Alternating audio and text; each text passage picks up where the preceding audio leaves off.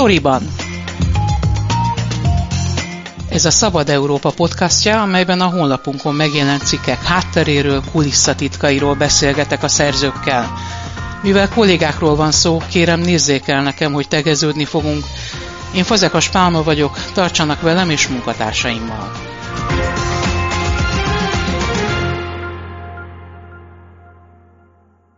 Bátori Roberttel beszélgetek, aki szegény sorsú Hajdú-Bihar megyei családokat keresett fel az elmúlt napokban, hogy megkérdezze tőlük, hogy tudtak felkészülni a tanévkezdésre. Mekkora terhet jelent nekik a gyermekek elindítása az iskolába, Romi? Hát mindenki fél egy picit az iskolakezdéstől. A szülők azért, hogy egyetlen be tudják iskolázni a gyerekeiket, a gyerekek azért félnek, mert nem tudják azt, hogy most hány hónapig lesz iskola, és megint készülhetnek arra, hogy akkor otthon fognak ülni, és telefonon vagy tableten fognak tanulni. Találkoztunk olyan szülőkkel, akiknek csak két gyereke megy iskolába, olyannal is, akinek négy gyereke megy iskolába, és iszonyatos terhet ró.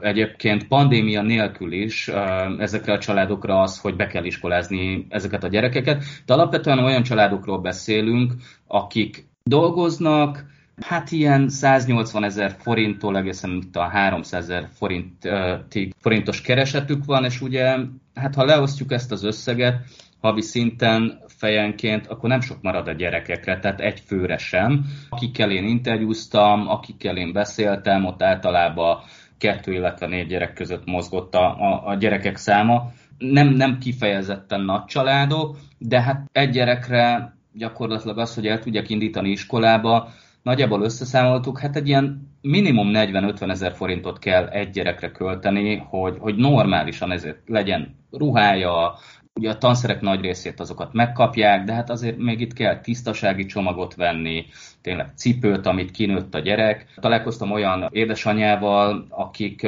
hát ugye 180 ezer forintból élnek négyen, most, ha mind a két gyerek megy iskolába, akkor 100 ezer forint abban a hónapban ugrik. Ők ezt egész egyszerűen úgy tudják megoldani, amellett, hogy az Igaz Gyöngy Alapítvány ugye segít nekik a tanszerekben, tehát iskolatáskát, ceruzákat, tollakat, füzetcsomagokat, azokat ugye megkapják, erre nem kell költeniük, de hát azért mégiscsak kell ruhát venni a gyereknek, cipőt, csomó mindent, ők ezt úgy tudják megoldani, hogy hát ha más nem, akkor valahonnan kölcsön kérnek, hogy be tudják iskoláztatni a gyerekeiket, aztán ezt ugye jövő hónapban vissza kell adni, tehát októberben ennyivel kevesebből tudnak majd gazdálkodni, lehet, hogy emiatt csúsznak is a számlákkal. Tehát már Miért? eleve adóssággal indul a tanév. Abszolút, abszolút, tehát ezt úgy kell elképzelni, hogy szeptemberben elkezdődik az iskola, mire ezt az adóssághalmazt ki tudják fizetni, addigra december lesz, ahol megkezdődik a, a téli szünet, az ünnepek, a gyerekek otthon vannak. Ezeknek a családoknak egyébként az is nagy gondot jelent,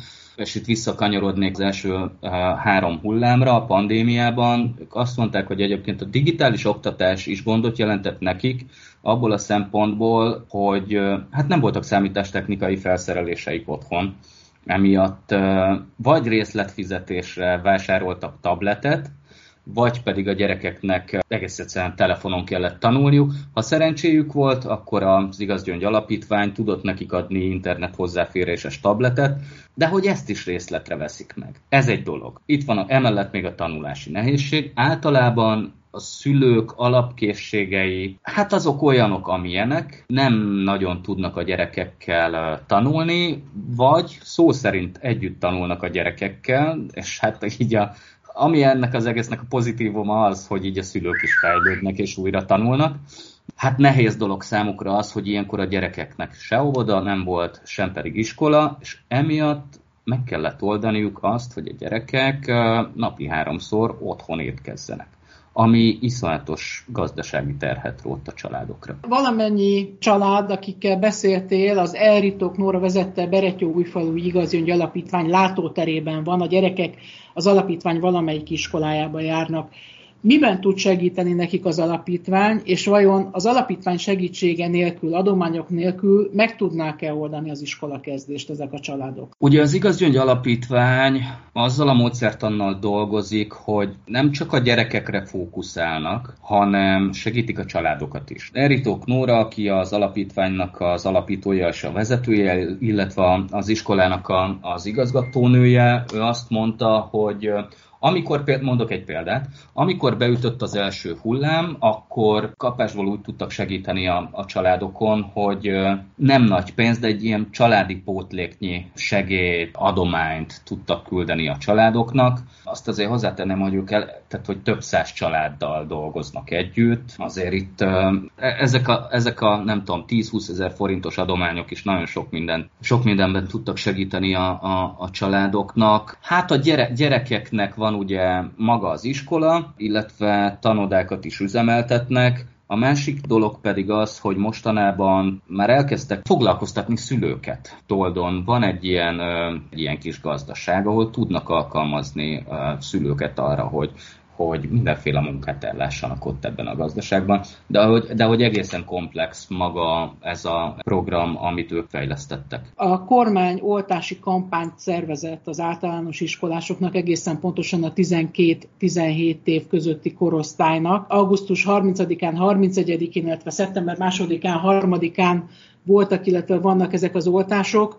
A szülők jelezhették az iskolák felé, hogyha igénylik ezt. Vajon éltek ezzel ott Hajdúbiharban, és ezek a családok, akiket megkérdeztél? Ők konzekvensen elutasították azt, hogy hogy beoltassák a gyerekeiket. Megkérdeztem Eritok Nórát is, és ő azt mondta, hogy nagyon nehéz dolguk volt nekik is pedagógusoknak, ugyanis ők maguk, maguk sem tudtak valójában hatható segítséget nyújtani információ formájában a családoknak, vagy a gyerekeknek, amikor megkérdezték tőlük az iskolában, hogy akkor most mi az igaz, és mi a nem. Hát nagyon nehéz nekik is különbséget tenni az álhír és a, és a valódi hír között, és akkor um, ugye ott vannak a gyerekek, plusz, plusz a gyerekeknek a szüleik, tehát pedagógusként ők sem tudták megmondani azt, hogy, hogy most akkor mi igaz és mi nem. Annyit tudtak mondani a szülőknek és a gyerekeknek, hogy a koronavírustól sokkal jobb bármelyik oltás, nyugodtan adassák be magukat. Ennek ellenére egyébként azok a szülők, akikkel én beszéltem, azt mondták, hogy a 12 év fölötti gyerekeiknek nem szeretnék beadatni az oltást, mert, mert azt gondolják, hogy erre nincs szükségük, és volt egy olyan anyuka, aki azt is elmondta, hogy bár ők mindannyian túlestek, az egész család néhány hónappal ezelőtt a koronavíruson, de, de hogy azóta ő nem érzi magát teljesen egészségesnek, és ő ebből azt gondolja, hogy ha esetleg beoltatná a gyerekét, akkor annak esetleg, nem tudom, akár egy-két hónap múlva, vagy akár egy év múlva nem tudni, hogy milyen mellékhatásai lehetnek a gyerekre. Azt azért hozzátenném, hogy ott az információ áramlás vidéken, tényleg a román határ mellett, ezekben a zsákfalvakban, hát azért sokkal, sokkal szegényebb mondjuk Budapesten, vagy, vagy Nyugat-Magyarországon, és, és ezek az emberek ugye alapvetően Facebookról és TikTokról szerzik az információikat, amik adott esetben nem tükrözik hülyen a valóságot. Tartanak egyébként a negyedik hullámtól? Tehát tartanak attól, hogy újra esetleg iskola bezárások lesznek, és otthon kell megoldaniuk az oktatást, illetve a gyerekeknek az ellátását? Én azt látom, hogy igen. Igen, tehát a szülők, ők azt mondják, hogy, hogy készülnek rá lélekben, anyagilag erre nem tudnak felkészülni, nincsenek tartalékaik, de azt mondják, hogy, hogy néhány hónapot adnak ennek az egésznek, az iskolának, és valószínűleg, tehát hogy ők arra számítanak, hogy egy-két hónap múlva a gyerekek ugyanúgy otthon lesznek, és megint attól félnek, hogyha esetleg a munkahelyek nem zárnak be, és el tudnak menni még dolgozni, akkor vajon mi lesz megint a, a gyerekeikkel, akik uh, egész nap otthon vannak, nem tudni, hogy mit csinálnak, és uh, valahogy azt érzik ezek az emberek, hogy a, valami iszonyatos nagy nyomás van szülőként.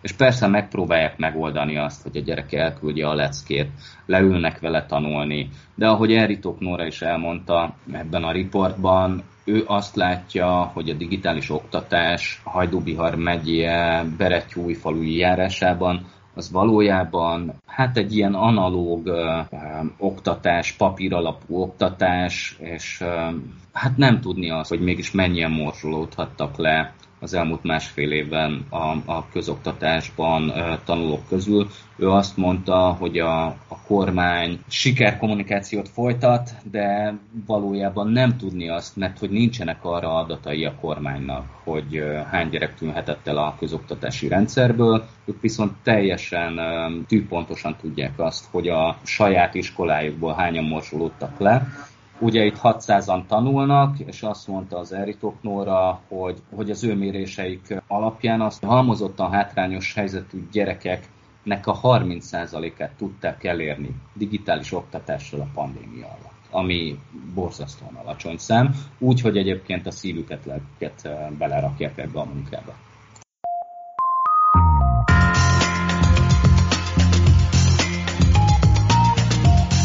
Ez volt a Storyban, a Szabad Európa podcastja, a honlapunkon megjelent cikkek hátteréről, kulisszatitkairól.